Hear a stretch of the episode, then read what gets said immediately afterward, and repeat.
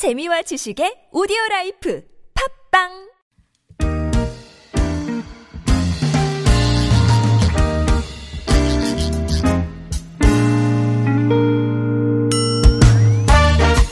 서울 속으로 2부 시작됐습니다. 금요일 2부는 자동차 정비 상담으로 함께합니다. 이광표 자동차 정비 전문가 나오셨어요. 안녕하십니까? 네, 안녕하세요. 어서 오십시오. 네. 자, 이 시간 구글 플레이나 애플 앱스토어에서 TBS 애플리케이션 내려받아 설치하시면 실시간 무료 메시지 보내실 수 있겠고요. 카카오톡도 TBS 라디오와 풀친 플러스 친구 맺으시면 역시 무료 참여 가능합니다. 샵 0951번 단문 50원 장문 100원의 유료 문자도 열려 있습니다. 본격적인 상담이 들어가야만 합니다. 네. 너무 많이 지금 실시간 상담 문자가 쌓여가지고 5622번님 사연부터 2006년식 에쿠스 차량입니다. 핸들 유격이 시동 전에는 정상이고요. 시동 후에는 또 유격이 생기는 것 같습니다. 운전대 느낌이 시동 전에는 괜찮은 것 같은데 네. 시동하고 난 다음 시동 건 다음에는 약간 이렇게 들뜯는 느낌이 있으신가 봐요. 그렇죠. 그러니까 유격이 있는 건데 예.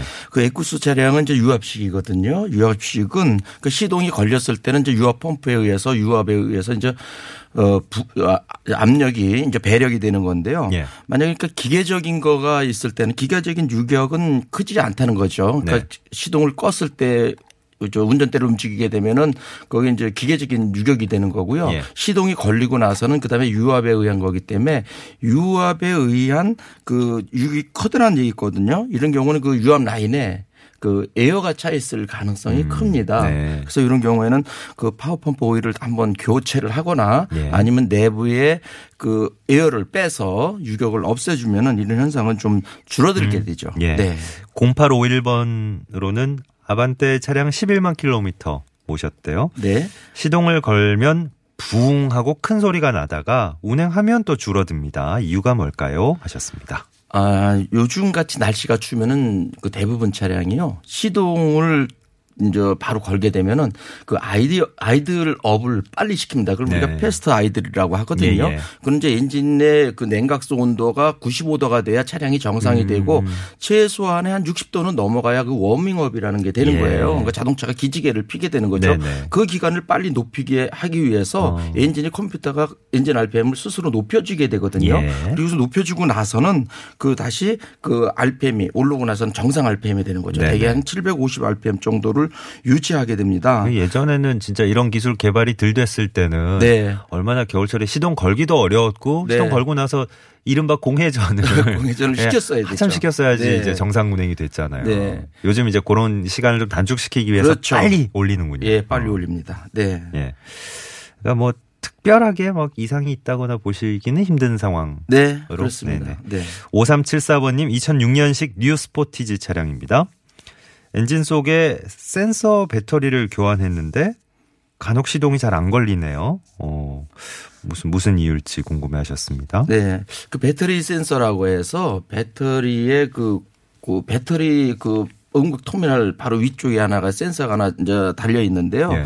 그 방전 상태를 보는 거예요. 요새 저 블랙박스나 이런 걸 쓰게 되면은 예.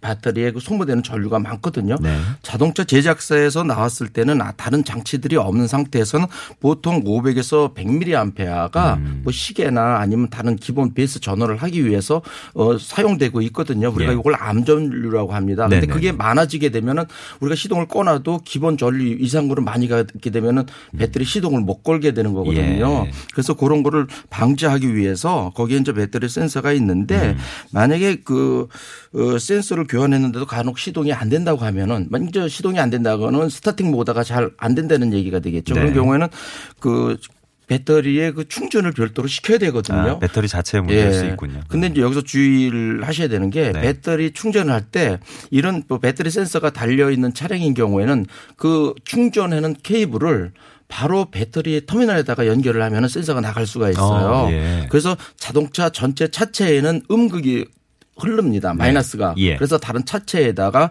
마이너스는 그쪽에 연결을 하고 예. 플러스 빨간색은 그 배터리에다가 이제 터미널 예. 연결을 하는 예. 거죠. 네. 이렇게 충전하시는 게 그 배터리 그 센서 보호에 됩니다. 예. 네.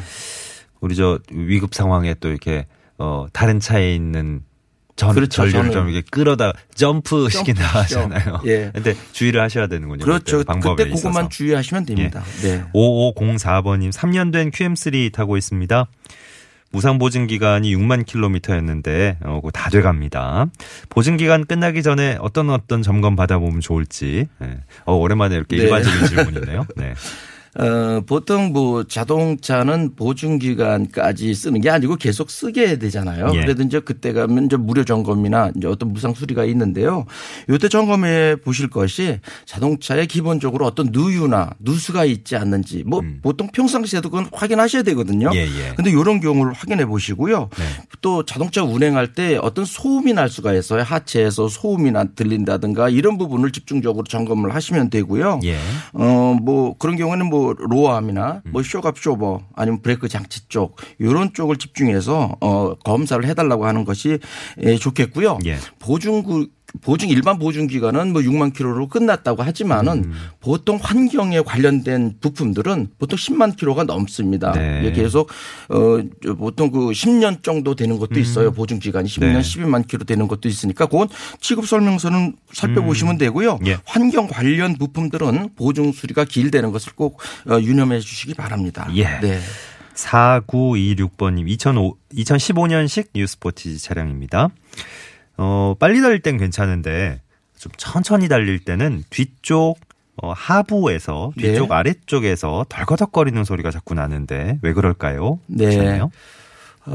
우리가 이제 이런 경우가 자동차에 운행을 하게 되면 바퀴는 차체는 가만히 있고 바퀴가 움직이게 되겠죠. 상하로 예. 움직여주는데 바퀴의 움직임을 잡아주는 부분을 제가 이제 늘 이제 설명할 때 말씀드리는 게 어퍼암하고 로어암이 있어요. 예. 그러니까 그걸 우리가 이제 팔에 비유를 해가지고 이렇게 얘기를 줬는데 네. 그 위아래로 흔들려주게 하거든요. 그럼 예. 바퀴의 충격을 차체에는 전달하지 않고 거기서 끊어주게 됩니다. 네. 그래서 끊어주는데 그 끊어지는 부분을 우리가 로우암, 어퍼암이라고 하고요. 그 금속과 그 안에 고무 제품이 있어요. 그러니까 예. 고무 제품이 그 안에서 손상하게 되면은 그 바퀴 전달이 그대로 거기서 한번 유격에 의해서 흔들리게 되죠. 그럼 네네. 소리가 나게 돼요. 그렇겠네요. 그래서 이런 소리가 나는 것은 큰 고장으로 가는 하나의 예고 증상이거든요. 그래서 반드시 수리를 하셔야 되는데 예. 대부분의 그 소리는 어퍼암 아니면 로우암 쪽에서 납니다. 예. 그 나는데 그 부싱을 한별 살펴보시거나 아니면 볼트가 이완됐을 수가 있어요. 근데 그 재조임을 하게 되면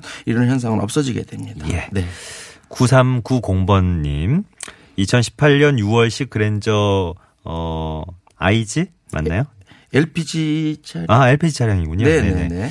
14,800km 탔습니다. 초기에는 안 그랬는데 서행하면서 가속 페달에서 발을 떼고 있을 때 RPM이 떨어지면서 1000이 되기 전에 갑자기 뚝 떨어지는 느낌입니다. 이런 구체적인 네. 상황을 설명해 주셨네요. 네.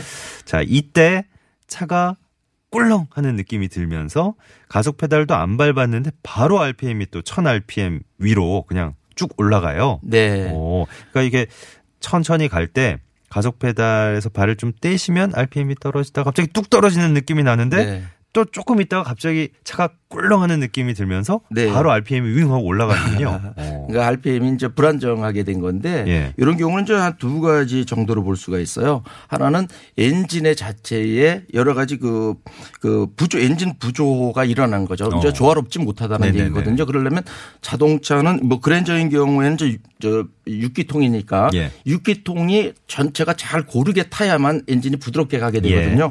그런데 거기에 뭐 전기 장치에 의해서 그 점화가 일어나는데 그 전기 장치가 한두 개가 이렇게 잘못되게 되면은 그게 불이 붙었다 떨어졌다 안 붙었다 하는 이런 그 간헐적인 현상이 나오거든요. 예. 이런 현상이 아주 애매할 때 이런 현상이 나오게 되는데 점화 브레이크가 잘 탈 때는 RPM이 빨라지다가 안 타는 거죠. 구조가 일어난 거죠. 예. 이런 경우가 이제 가장 유력하고요. 이런 경우에는 점화 브레이크를 교환을 하면은 이런 현상은 없어지게 되고요. 예. 또 하나는 뭐냐면 엔진으로 들어가는 공기가 들어가는 부분에 가속 페달을 밟는 양을 감지해주는 그 TPS라고 있어요. 트로틀 포지션 센서라는 게 네네. 있는데 이 부분에 이물질이 끼게 되면 감지를 잘 못하게 됩니다.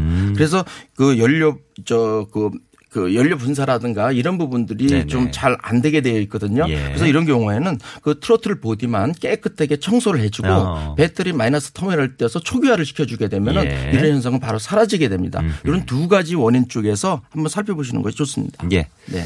8743번 님도 RPM 얘기가 보여서 네. 네, 이어서 좀 해보죠. 16만 킬로미터 거의 다 돼가는 2005년식 오토 차량 카렌스2 차량 몰고 있습니다. 네. 보통 내리막길에서는 가속 페달 안 밟고 그냥 가는데 제 차는 그 마치 가속 페달을 힘껏 밟은 것처럼 RPM이 내리막길에서 한 2, 3천까지 쭉 올라가요. 뭐 때문에 이런 현상이 나올 건지 나오는 네. 건지 궁금해하셨습니다. 이런 현상은요. 우리가 내리막길을 갈 때는 엔진 RPM은 내리막을 갈 때는 가속 페달을 띄게 되면은 그 시동이 안 꺼질 만큼 그 우리가 RPM을 주거든요. 그런데 예. 내리막으로 갔을 때는 엔진 브레이크가 걸리게 되어 있어요. 그렇죠. 네. 그러니까 엔진 브레이크에 의해서 이제 RPM이 좀 올라가게 되는 거고 네. 이런 큰 이상 신호는 아닙니다. 예. 예. 일부러 엔진 브레이크를 이용하시는 분도 있고 그럴 네, 때도 그렇습니다. 있죠. 네. 필요할 때도 있죠. 네, 네. 그렇습니다. 근데 너무 이제 그냥 가만히 계시지 말고 내리막길에서는 브레이크를 네. 예, 밟아주시는 밟아주면서 예, 예. 네. 근데 쭉 밟고 가는 거는 그다음에 브레이크가 안드를 쓰가 있거든요. 살짝 밟았다 뛰었다를 그러니까요. 이렇게 네. 반복해서 이렇게 해주시면 안전합니다. 예. 네. 2220번으로 네. 아반떼 차량입니다. 언덕에서 멈췄다 올라갈 때 표현을 이렇게 하셨네요. 다다다다 네. 거리면서 네. 차체가 많이 덜컹거리면서 올라가요. 마치 바퀴가 어긋난 것 같은 느낌을 받는다고 하셨네요. 네. 어떤 진동인지 알겠네요. 네. 네. 이런 현상이 나오는 거는 아마 언덕에 올라갈 때도 이런 현상이 나오지만 코너링 할 때도 이런 현상이 나올 수가 있어요. 코너링 하면서 가속 페달을 밟았을 때 네. 이때가 바로 그 등속 조인트에 문제가 되는 경우거든요. 등속 조인트라고 하면 변속기에서 동력이 바퀴까지 전달해 주는 그런 동력 전달 장치를 얘기하거든요. 우리가 그걸 등속 조인트라고 합니다. 그래서 바퀴가 이제 상하로 움직이면은 그 각도도 바뀌어주면서 동력을 전달해 주는 매우 까다로운 부품이기도 합니다. 그래서 고가인데요. 이런 조인트가 내부의 볼이 손상이 되거나 아니면 그 안에 이제 윤활제가 이제 밖으로 새어 나오거나 이런 경우에 이런 현상이 나올 수가 있어요. 네. 그래서 이런 경우는 그냥 다니시면 안 되고요. 이건 교환을 하셔야 되거든요. 예, 그래서 반드시 이걸 수리하시고 주행을 하셔야 됩니다. 예, 네. 예. 강준호님 사연 볼게요. i40 2014년식 디젤 차량 4만 킬로미터 주행 중입니다. 부동액 교체 시기를 알고 싶은데 육안으로 봐서 이제 색으로 판단하는 건지 아니면 킬로수 맞게 그냥 딱 되면 교체를 해야 되는 건지 잘 모르겠습니다. 그리고 부동액 교환할 때 서모스탯 이걸 반드시 교체해야 되는 겁니까? 네. 하셨습니다. 네. 이제 날씨가 추워지면서 이제 부동액에 이제 신경을 좀 점점 쓰시라고 이렇게 많이들 하실 거예요. 예. 부동액은 초기에 나왔을 때 새 차들 보통 5년, 10만 킬로 정도에 사용하게 되어 있어요. 그리고 네. 나서 처음에는 5년 또 10만 킬로 정도에 이제 교환을 하고요. 예. 그 다음부터는 2년 4만 킬로입니다. 교환을 하실 때요. 네. 그리고 이제 교환할 때 여기서 주의하셔야 될 게 색상이 동일한 제품을 쓰시는 게 좋아요. 색상이 예. 다른 거를 쓰게 되면은 예. 계열이 달라지기 때문에 섞여서 부식을 엔진의 그 금속 부식을 쉽게 시킬 수가 있거든요. 네네네. 그래서 부동액은 반드시 동일한 제품으로 이렇게 사용해 주시면 좋고요. 원액이 아닌 그 수돗물이 연수거든요. 수돗물하고 예. 절반씩 섞어서 이렇게 사용해 주시는 것이 안전합니다. 알겠습니다. 네. 그리고 잠깐 여기서 서머스탯은요. 네네. 서머스탯은 그 확인하는 건 좋은데 반드시 교환해야 될 부품은 아닙니다. 예. 네. 알겠습니다. 자, 이광표 자동차 정비 전문가와 함께한 자동차 정비 상담 오늘 여기까지 하겠습니다. 감사했습니다. 네. 고맙습니다. 우리 서로 네, 백지영 씨의 잊지 말아요 끝곡으로 흐르고 있습니다. 8743번님께 선물 전해드리면서 서울 속으로 물러가죠. 따뜻하고 기분 좋은 주말도 잘 보내시고요. 다음 주 월요일에 다시 뵙겠습니다. 고맙습니다. 다른 곳에서도 부디 나를 잊지 말아요. 차가운 바람이 손끝에 스치면 들려오는